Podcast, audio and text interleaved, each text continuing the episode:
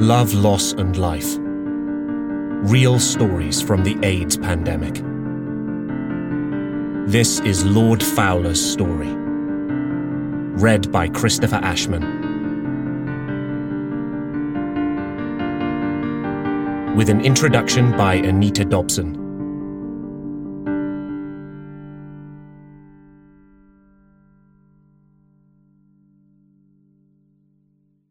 After a career in journalism, Norman Fowler was elected as a Conservative Member of Parliament in 1970. He served in Margaret Thatcher's government in the 1980s, first as Minister of Transport and then as Secretary of State for Health and Social Security, remaining in that post from 1981 to 1987 and overseeing the government's response to HIV and AIDS including the memorable advertising campaign to raise awareness in 1987. He then became Employment Secretary but resigned from the Cabinet in 1990. He was knighted in the same year.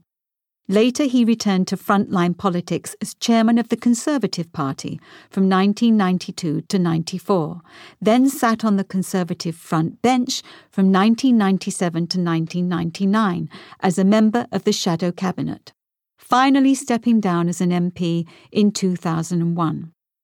He became a Conservative life peer, Baron Fowler of Sutton Coldfield, and entered the House of Lords.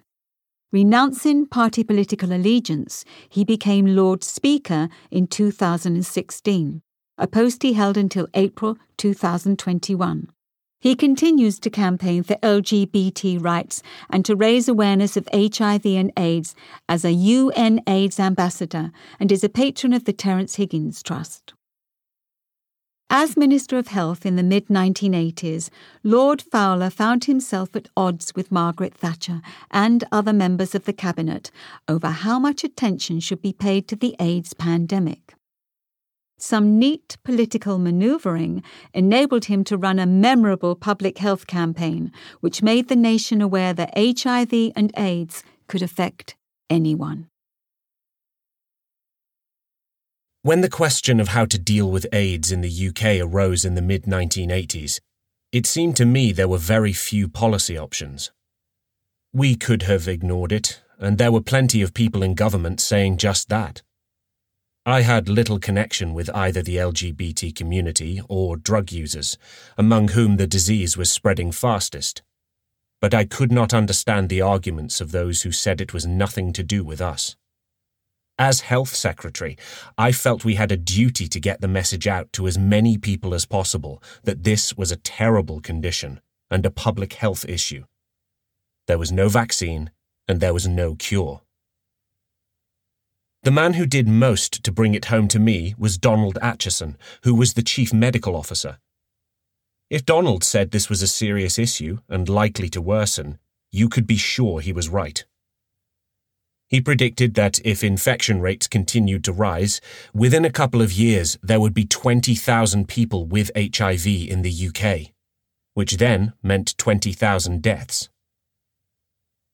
There were some who believed this was not a public health issue but one of public morality. The chief rabbi was one of the most vociferous, telling me my policy should be to say plainly that AIDS was the consequence of sexual deviation, marital infidelity, social irresponsibility, and a generation who put pleasure before duty and discipline. Frankly, my view was that if a government is so foolish as to run a moral campaign, the first time a minister is caught with their pants down or putting cocaine up their nose, the whole campaign goes up in smoke. I was proved right a few years later when John Major's Back to Basics campaign, an appeal for a return to traditional values, was ridiculed after a series of scandals involving conservative politicians. Our only weapon to fight the disease was publicity, and I was determined to get a strong campaign going. Don't die of ignorance, with a leaflet sent to every household in the country. But Margaret Thatcher, though she showed a good appreciation of the science when I took Donald Acheson to brief her, was convinced I was becoming obsessed. Norman, she said, you mustn't just be known as the Minister for AIDS. I thought for a moment that might mean I would next be promoted to Chancellor of the Exchequer, but no such luck. The subtext was Norman, you're spending far too much time on this subject. Kindly go and do something else. Though she might not have put it in quite the same terms as the chief rabbi, her view was in some respects very similar if we gave out explicit information about what kinds of sexual activity were risky, we could expose young people to the shock of knowing things they would be much better off not knowing. The way I always handled Margaret was that, if there was likely to be a point of conflict, it was safest to go round her rather than through her. I had a number of opponents in the cabinet as a whole, so getting agreement on anything was time consuming and difficult. Lord Hailsham, a grand old man of politics, criticised me for the phrase having sex in one of our advertisements. Quite inappropriate, he huffed. Is there no limit to vulgarity? Robert Armstrong, the Cabinet Secretary, Ken Stowe, my permanent secretary in the DHSS, and Donald Acheson hatched a plan with me to set up a separate committee within Cabinet to hammer out policy for AIDS and HIV. To my great relief, the efficient and broadly sympathetic William Whitelaw was appointed to chair it. I'd recently had an exhausting experience trying to get policy through a cabinet committee on social security with Margaret in the chair. We managed to ensure neither Lord Hailsham nor Norman Tebbit, another fierce opponent of AIDS policy, were on the committee.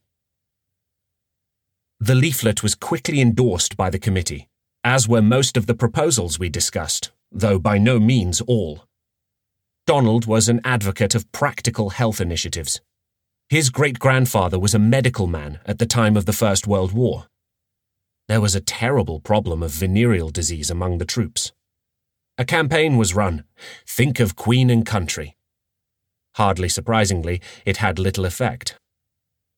Only when someone had the bright idea of issuing the troops with the forerunner to condoms did the incidence of VD begin to fall. It was a lovely example of practical public health policy, and we wanted to try something similar to combat high rates of HIV among injecting drug users by distributing clean needles to addicts.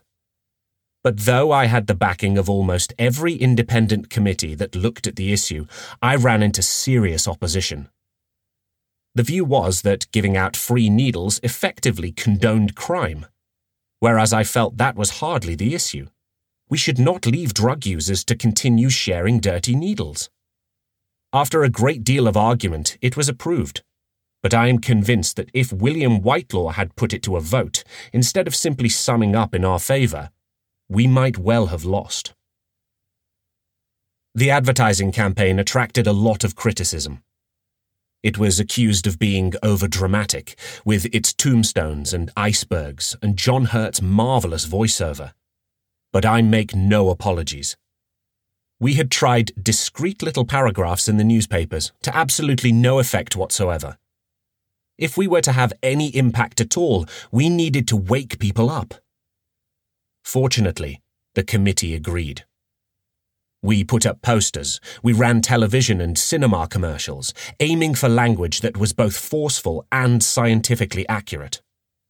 Later, we did a follow up poll, and over 90% of the public agreed with the way it was done. To be honest, I am not used as a politician to getting 90% support, so it felt like a vindication the infection rate of HIV went down, and interestingly, so did the incidence of other sexually transmitted diseases. In 1987, I flew to the United States to see if there was anything we could learn from them. But the federal government was doing very little, leaving it to state administrations, who weren't doing much either. Any progress was achieved by activists in the gay community. I visited a hospital in San Francisco and was photographed shaking hands with a young man who had AIDS.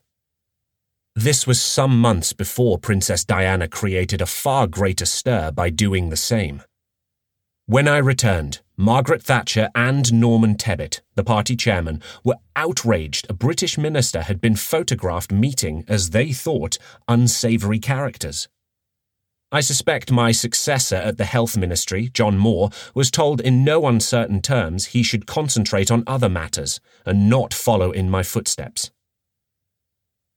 A senior cabinet minister said to me not so long ago, Well, no one dies from AIDS anymore. That shows the lack of understanding among even intelligent people.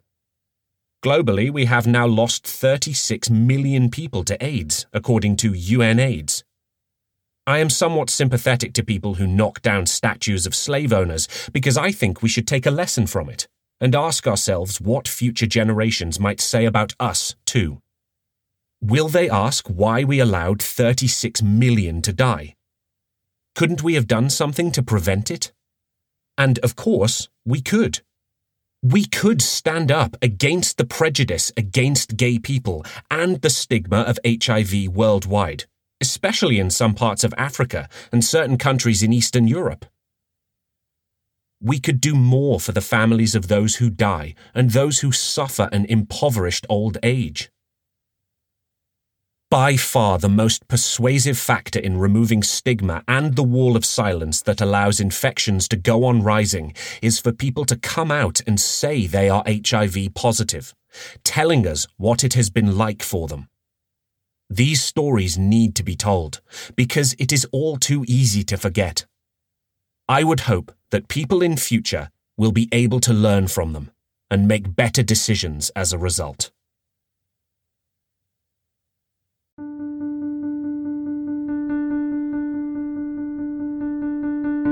Thank you for listening to this story from Love, Loss and Life a collection of stories reflecting on 40 years of the AIDS pandemic in the 80s and 90s.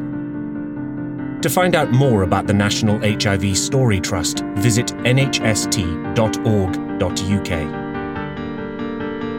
The moral rights of the author has been asserted.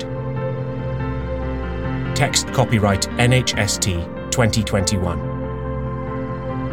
Production copyright NHST 2022.